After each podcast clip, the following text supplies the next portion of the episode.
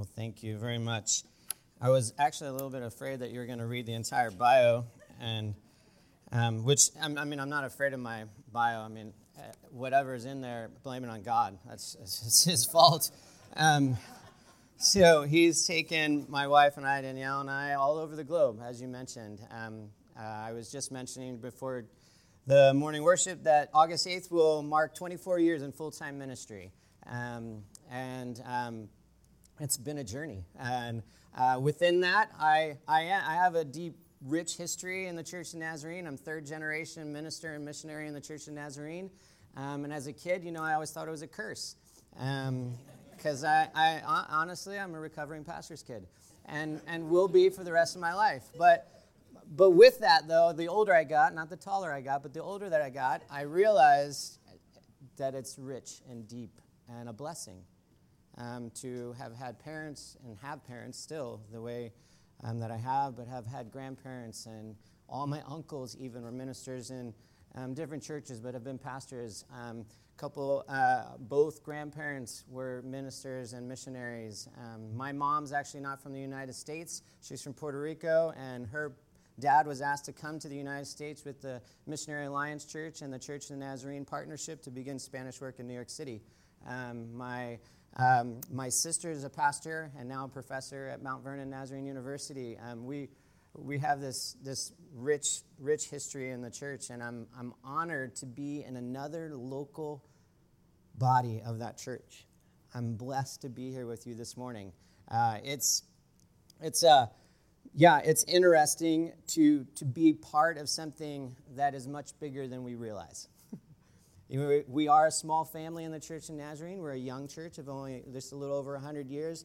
Um, but to have lived globally and see um, how big we actually are because of, not because of numbers necessarily, but because of a really big, wonderful, good, loving God. God is doing some amazing work throughout the globe, and I know and I've heard um, from your pastors um, how God is at work in your church here and with you as part of that that body, which is what we get to dig into this morning. We'll be in Ephesians chapter 4. I'm honored to, um, to preach and to kind of continue this series. Uh, when, honestly, when I found out what the scripture, scripture text was for today, I laughed a little. Um, uh, here's why because I, I, began to think, and I, I, don't believe this was just, I, I think this was just kind of my, my, my own brain at work. I began to think, who am I to talk about one body? As someone who's currently transitioning out of a local body.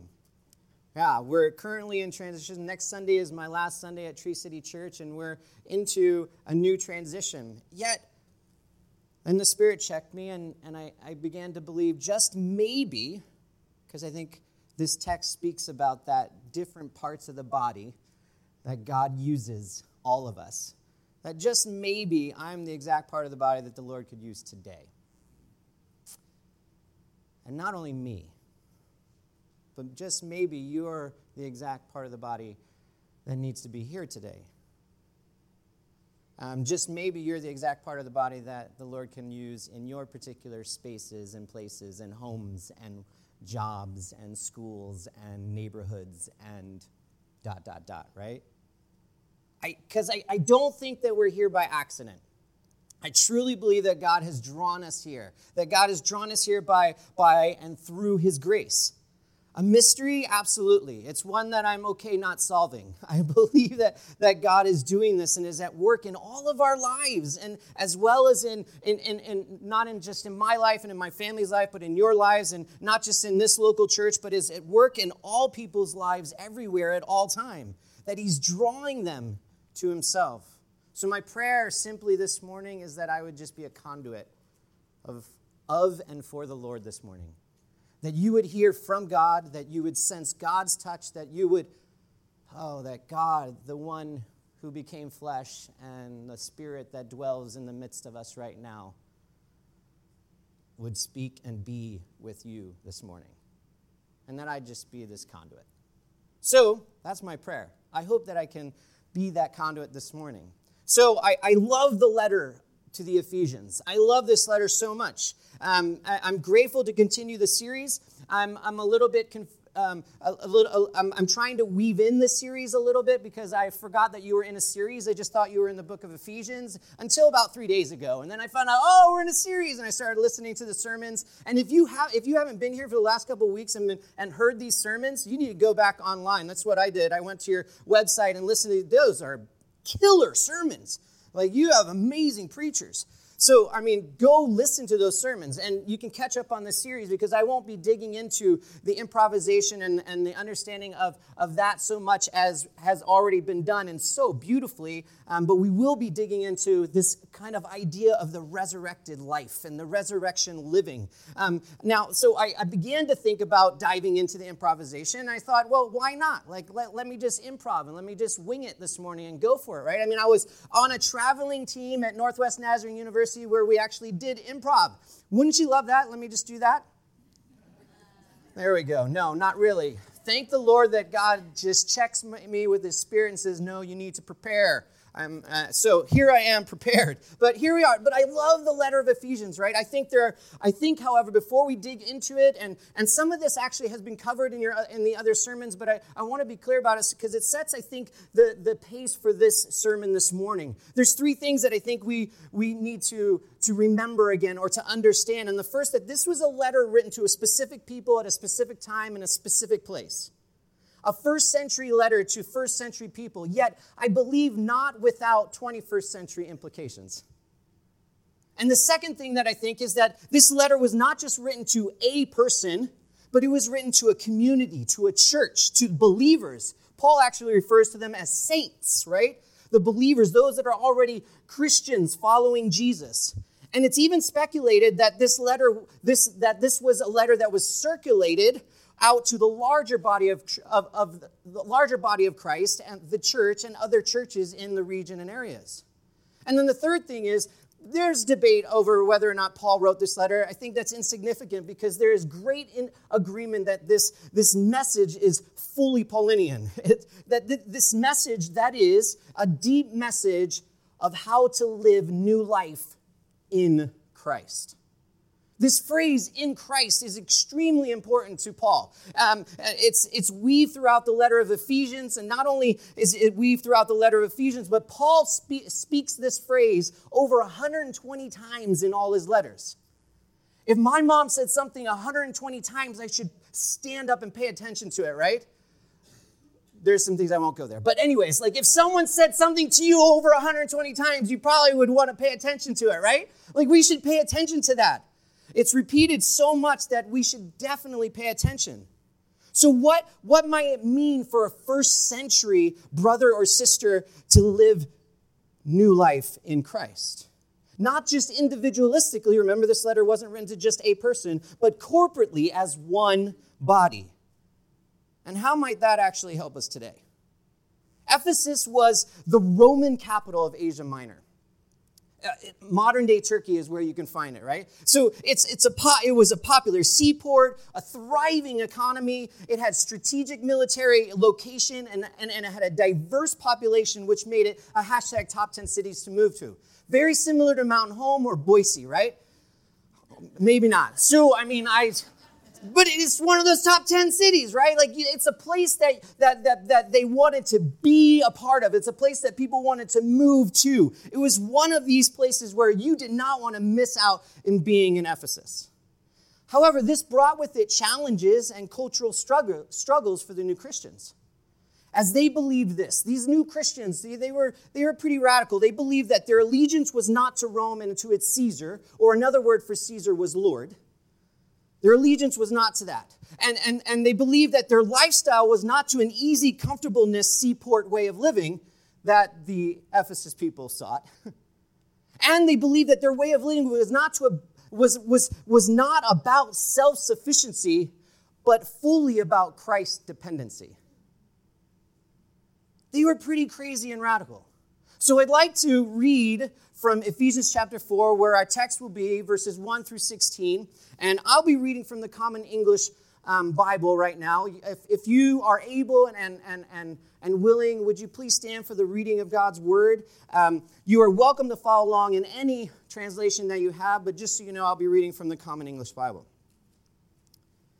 Therefore, As a prisoner for the Lord, I encourage you to live as people worthy of the call you receive from God. Conduct yourselves with all humility, gentleness, and patience. Accept each other with love, and make an effort to preserve the unity of the Spirit with the peace that ties you together.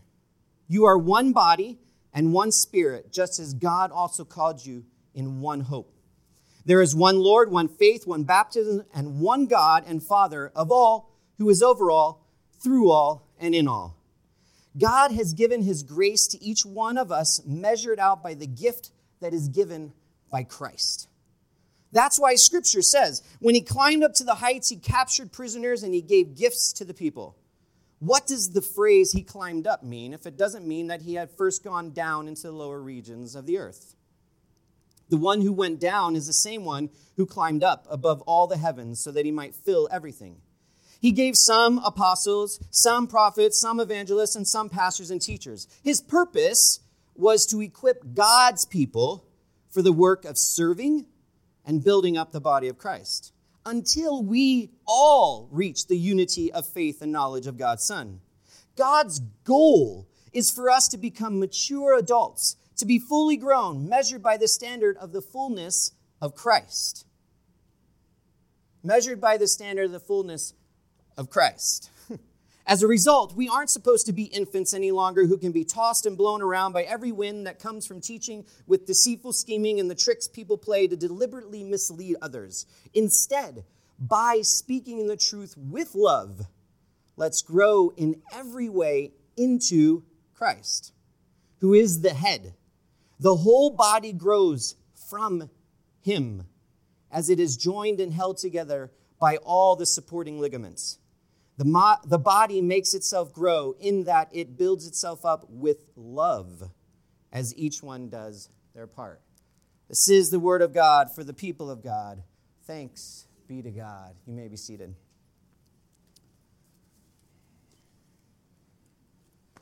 From the very beginning of this letter, which, um, again, go back to those sermons that you heard in the first couple of chapters and, and, hear that. But from the very beginning of this letter, there's, a, there's an invitation to a seemingly countercultural movement. One where there's an invitation to be in allegiance with Jesus Christ as one Lord, as our one Lord. There is, there is an invitation to live dependent on Christ and live interdependent as part of that body. To, to, to count on one another as sons and daughters in Jesus Christ. And there's also this invitation to participate in God's desire for oneness. His desire, this, this oneness desire is that that is to bring all things, all things, creation, humanity, the church, into union with Jesus the Christ. Into unity, not uniformity, but unity with Jesus Christ. To bring about resurrection of all things new life. And we are invited to participate in that. But how? I mean, seriously, is oneness and with and, and oneness with Christ and oneness with others actually or really possible? I mean, we're all so different. I'm different than you, very different growing up in New York City than most people that live in Idaho. right? We're, we're all different. We all have different backgrounds. We all carry different baggages. And, and Christ is calling us into oneness, unity again, not uniformity. I spent a couple weeks at boys camp. Um, last year I went for the first time, our Trinity Pines boys camp, our district camp. Um, last year I went as a counselor um, or cabin leader, whatever we call ourselves now. And this year I went again with um, my son and and this summer, um, it, it, was, it was amazing. You know, I'm, I'm reminded every time I'm around a whole bunch of 9 to 11 year, year old boys how much they stink. I mean, sorry, I mean, sorry, I'm just kidding. No, they do, but it's, a, take a shower, dude. Uh, no, like, but anyways, yeah, no. But, but truly, I'm reminded of this that, that these boys are just little humans and reflections of us little bit bigger humans. And us little bit bigger humans oftentimes have real difficult, li- difficult time living in unity. so I was looking at the boys, right? And I hear phrases like, You cut me! You're cheating! No, put that card back! Go to the back of the line! Right? I mean, it's a little bit humorous when you're standing there and you're not the dad of all those kids until your son is the one, but then it's not so humorous. But, you know, it's, but it, right at the same time, like, and you, and then it's followed with this little shove, like, you, and this little push. And, and it's funny to some extent until I remembered that they're little humans reflecting us a little bit bigger humans.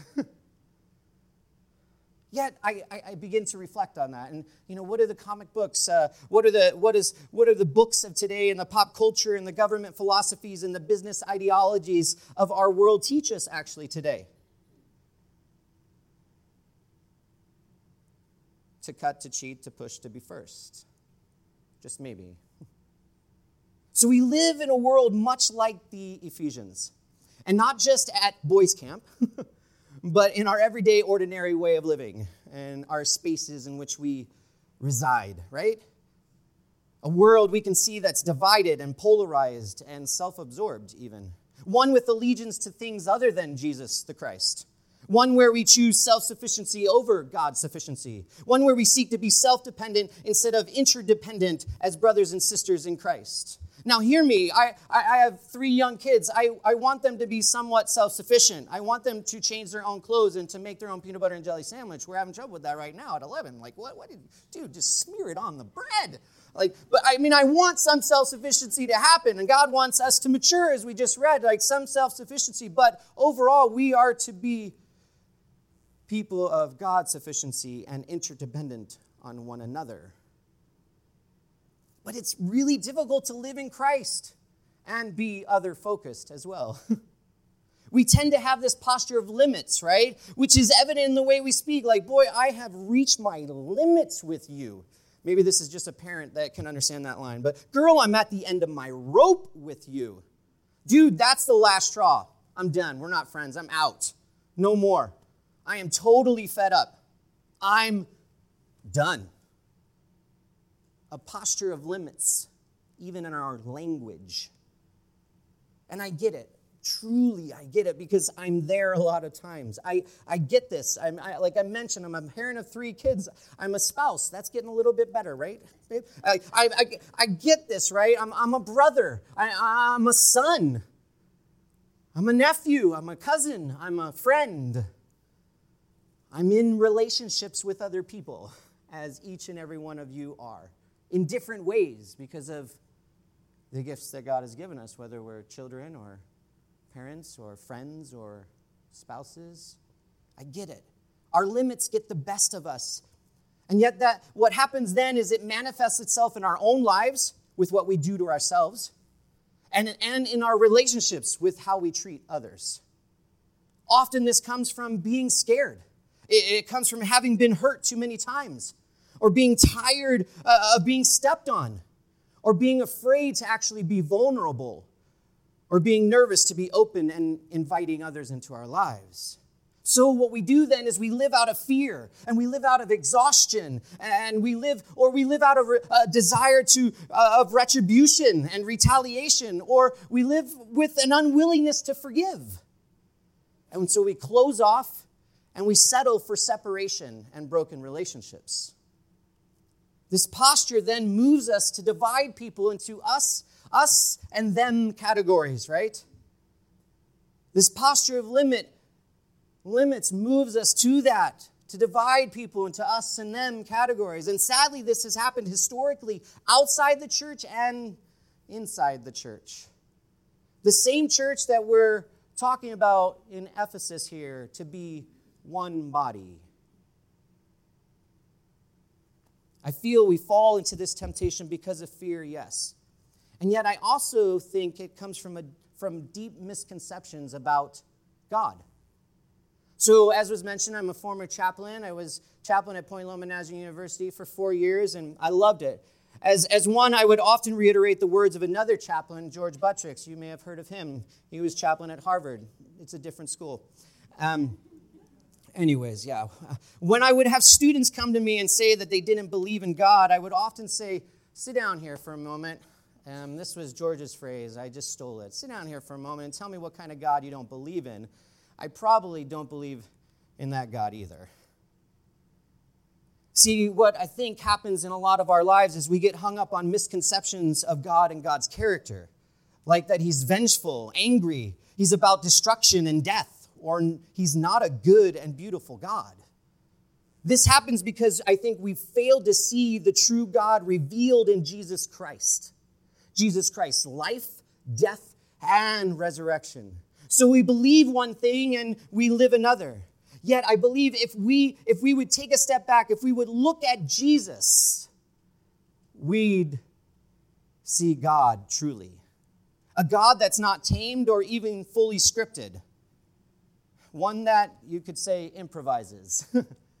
one one most definitely filled and embodying an ever expanding love. One who is about life, not death. And I think we'd see this. We'd, we, we would begin to see that we could fully rely on God in all of our life, just like Jesus did. that we, we begin to see that we could believe in a God who is good even into death, just like Jesus did. We'd begin to see that we can forgive freely, even if it's in our last breath, just like Jesus did on the cross. Father, forgive them. Ephesians calls us into this Jesus way of living a movement of new life in Christ and unity as one body. So, if there is a calling, which I believe there is in here, and there's a movement, and even if we went back to the original text, we would understand that there's kind of this walking movement language that Paul is using in the original text. So, if there's a calling, which we hear in the first verses of chapter 4, this presupposes, I think, a couple things. One, that God's actually graciously speaking or calling. And two, someone someone's listening. And three, there's a call into something, into some movement into something. So I believe in the first, that God is actually still speaking and speaking graciously. I, in fact, if we take a look at the whole scripture uh, uh, as a whole, we can go all the way back to Genesis 1 and we find this God who is continually speaking or revealing, would be another word, God's self. If we go back to Genesis 1 1, in the beginning, God. There we go. God revealed or God spoke to us who God was, the beginning. Then the next word is created. In the beginning, God created. God then speaks or reveals God's self as something else, one who creates. And then further along in the Genesis narrative, there in the creation narrative, we, we see, and God said. Then we see actually God is one who truly speaks eh, eh, things into existence. We, and, and we could walk through the entire, entire book of the Old Testament and, and the New Testament. We, we see a God who continually reveals God's self. He reveals himself over and over again. I mean, even, even to where God speaks through a donkey, which may not be so much different than today. No, so God is like, there we go. I just brought you back. All right, praise the Lord. Here we are. This God is continually speaking over and over again, revealing himself to us, till ultimately God reveals God's self in flesh. Jesus. God speaks himself into existence as flesh and then speaks over and over again to his disciples, and we hear the words of Christ. And so, this is a God that I believe is continually speaking. Ultimately, yes, in flesh. The book of Hebrews helps remind us that Jesus was God's exact replica or representation of the Father. A good and loving God, a good and loving Father. Jesus reminded his disciples of this too. If you've seen me, he said this, if you've seen me, you've seen the Father who loves everyone. And then Paul reminds us of this in Ephesians, where we are, but also in Colossians 1, that God was pleased to have all his fullness dwell in Jesus. All of who God is, is Jesus. Now, I believe God still speaks today and is calling us, the church, the one body, into being those conduits of his voice. So I love C.S. Lewis, and um, my wife never gets tired of this story, but I, I, do. I love C.S. Lewis. We read through the Chronicles of Narnia. Um, we are into the second time now with my kids, and, and Prince Caspian is actually one of my, my favorite books. And um, I love the characters that, that, that C.S. Lewis brings in there, and especially Lucy. I, I, I, I love her. What, I, there's this one scene in Prince. If you've never seen the, the or if you've never read the book, um, see the movie. If you haven't seen the movie, see the movie. If you haven't read the book, read the book. Read the book or see the movie, either one. But go do it. It's awesome. So, um, anyways, Prince Caspian, right? And so here they are. The kids have come back. If you've seen the Chronicles of Narnia or read that, um, the kids have returned now to to excuse me, to Narnia, and they haven't seen Aslan yet. They haven't seen the lion yet. They haven't seen Aslan yet. And um, they fall asleep in the woods, and, and they're sleeping there in, in the woods, and, and Lucy's, Lucy um, begins to have a vision, right? Um, or a dream, one might say, but it's more of a vision because it's so real. Um, one might even say God is revealing himself through Aslan. But anyways, here we are. So here, they, here the kids are, and Lucy wakes up, right? and and down they're in the woods and these trees start parting the trees start parting like almost like a like a runway and she sees aslan at the far end and the trees start parting she stands up and she starts like running to aslan and she runs to him and she grabs onto aslan and they start wrestling and they're laughing and and, and how a how a lion laughs and and how a kid laughs and they're and they're and they're there they are right and and then she like stops and she looks up at aslan and she says aslan you're bigger. And he says, Oh, my child, I'm not. She's like, You're not? And he says, No, no, my dear sweet one. But each year you grow, I grow.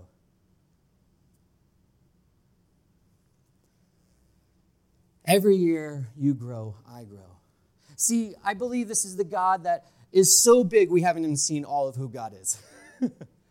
the God who speaks and has spoken so much, we haven't heard everything that God has to say.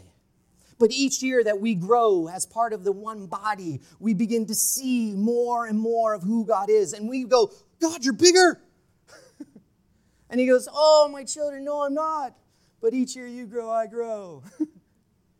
no, you've just, you've just seen and more of me through your brother or through your sister. Or you've just seen more of me because of the words that I spoke through so and so, or the Spirit spoke into you, your heart. So I believe God still speaks and is revealing in the ongoing story of love a new life, resurrection of Jesus, and this new way of living in Christ through his church, through the one body. While God may be still speaking and revealing, and I believe that God is, the question then is are we listening? Ephesians invites us back to chapter 4 here. Ephesians invites us in Christ to listen and to remember. The, the remembering part was talked a lot about in the sermon last week. You got to listen to it, it's so great. Um, it invites us in Christ to listen and remember our good and our gracious and our loving God who planned, here it is, who planned in, in chapter 1, verse 10, who planned to bring unity to all things in heaven and on earth. And here in chapter 4, we are urged to live as people worthy of that call, of the call you receive from God, to conduct or to live with all humility, gentleness, patience, accept each other with love, and make an effort to preserve the unity of the Spirit with the peace that ties you together. This is, we have to understand that this is, this is, this is more than just merely hearing what Paul is talking about. This listening, it's more than just merely hearing. I mean, I'm really good at hearing, in one ear, out the other. My kids have gotten that down pat. I think they learned it from me. But anyways, in one ear, out the other. But this was often the case. This was often the case as a kid for me, right? I mean, I don't know how your mom was. My mom, um, you know, short, four foot eleven Latino woman, and and and and and so it was over and over again this sort of conversation that I would have with her. I'm like, Ma, heard you, and she's like, I know you heard me, but you're not listening. I know you heard me, but you're not listening. And so there's this big difference between, for Paul, especially right here, between hearing and listening. In fact, if we go back to the, to the verb in the Latin for the word to, uh, to listen that we get listen from, the Latin word is audire, which literally means to obey. Essentially, what Paul is saying is if we are truly listening to the call, we are obeying. We're not just hearing it, we're living it.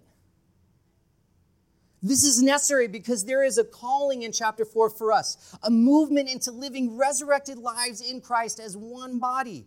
The challenge, it comes right away. We read in verse 2 of chapter 4, and it's not enough to only hear about humility.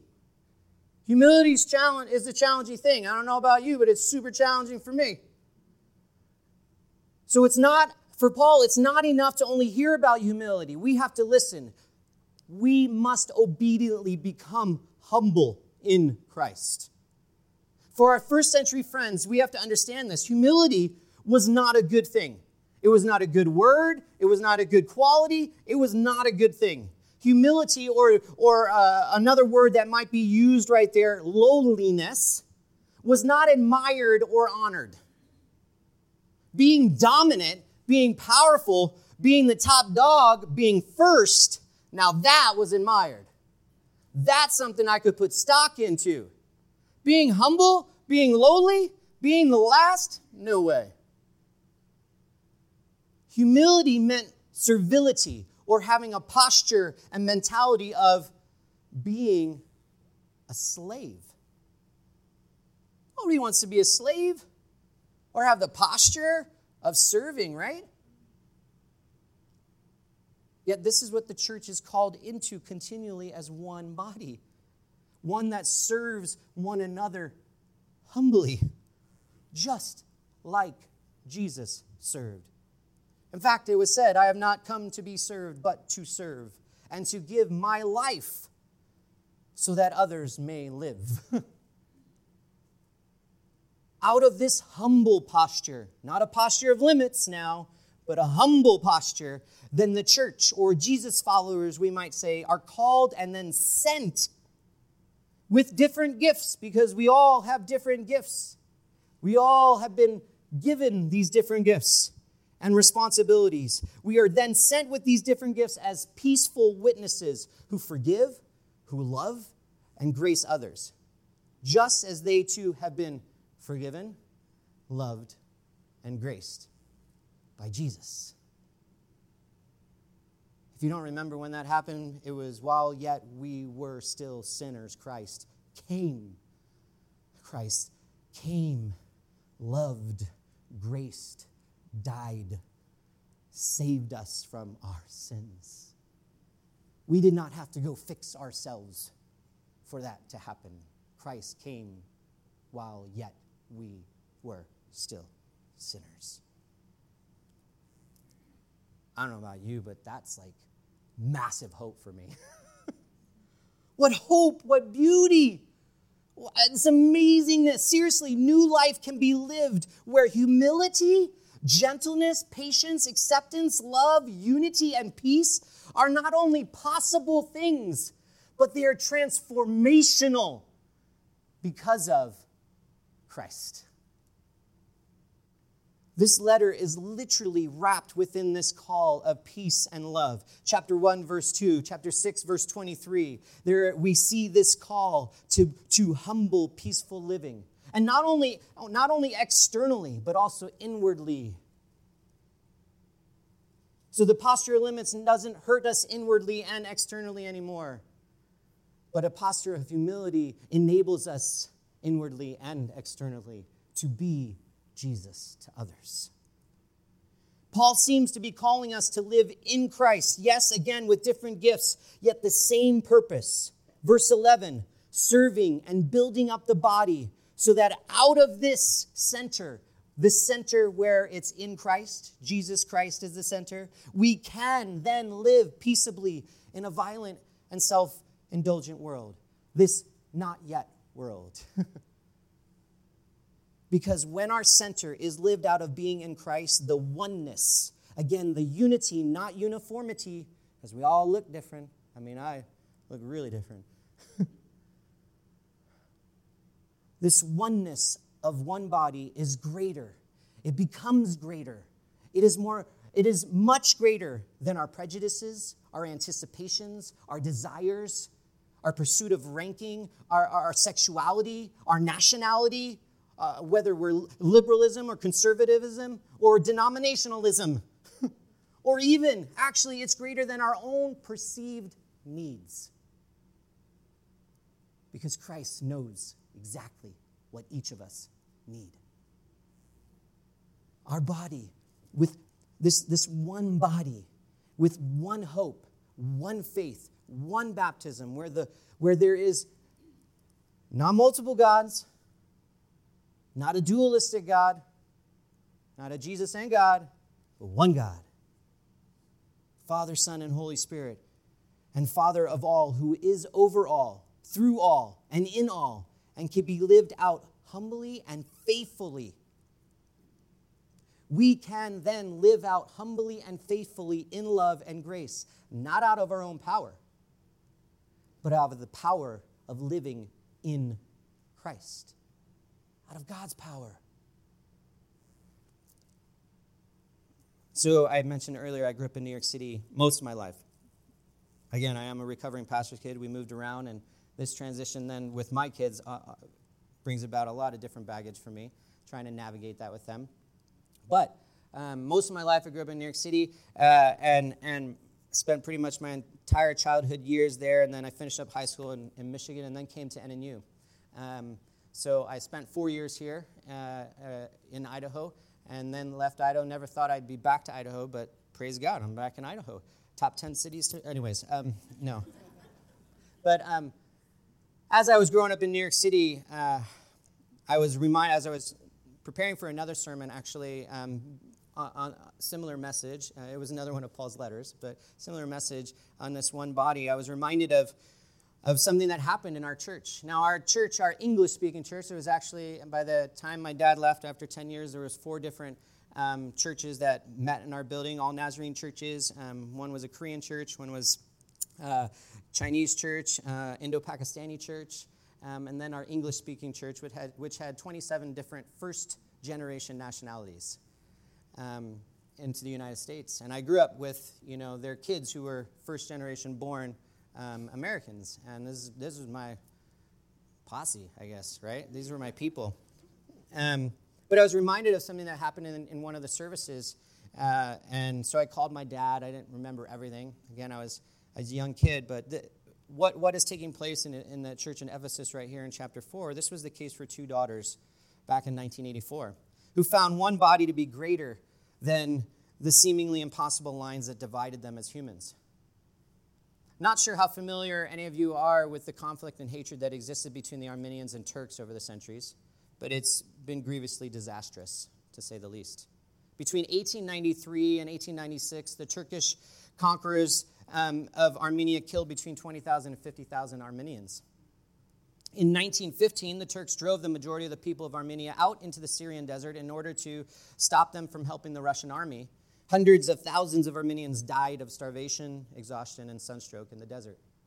So, back in 1984, I was just a kid growing up in New York City. At this point, I was right around 12 years old.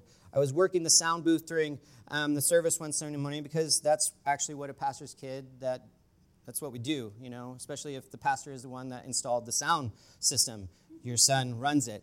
Um, anyway, my dad was the pastor of the church in Flushing, New York, and he was preaching on what it meant to be part of the body of Christ. He was sharing what Paul had written about in Ephesians chapter 2, verses 14 through 15, which reads For he is our peace, made us all one people. He has broken down the wall of hostility that used to separate us. By his death, he ended the whole system and law of commandments and ordinances, that he might create in himself one new humanity my dad mentioned that there was a particular moment during the service, as we were talking about, and I was trying to remember, where two women stood spontaneously. One woman named Rose, she was an Armenian, and Virginia was Turkish. Both were Christians. The letter to the Ephesians is written to Christians. Remember this. I remember they stood up, sitting on opposite sides of the sanctuary. And there I was up in the sound booth, and I could see it from, from different ends of the sanctuary. And they began to walk toward each other, and they met, and in grace filled posture, embraced each other in hugs and kisses, and fully began to confess to each other. Fully began to confess to each other the hostilities that had alienated them my dad said then that through tears and deep emotion, Rose and Virginia began sharing with each other and the entire congregation the peace of Christ. And that God's grace and peace make way for forgiveness. They then began telling each other how the communion of the Holy Spirit was more powerful than the hatreds that had divided them. The acceptance of hospitality, of making space, the space inside of them for the other, and the giving of grace one to another was the doorway that led to forgiveness for them. And this was the exact representation of lives lived worthy of the calling received that Paul mentions in chapter 4. Just as Jesus transformed not only the word, but the action of humility or lowliness from bad to good, these two women listened and demonstrated humility, grace, forgiveness, acceptance, and love, and transformed all that to be all good. It was a beautiful picture of the unity of the Spirit with the peace that tied them together in Christ, in Jesus. Jesus prayed for this, that we would become one in Christ. And man, that's the church I believe in.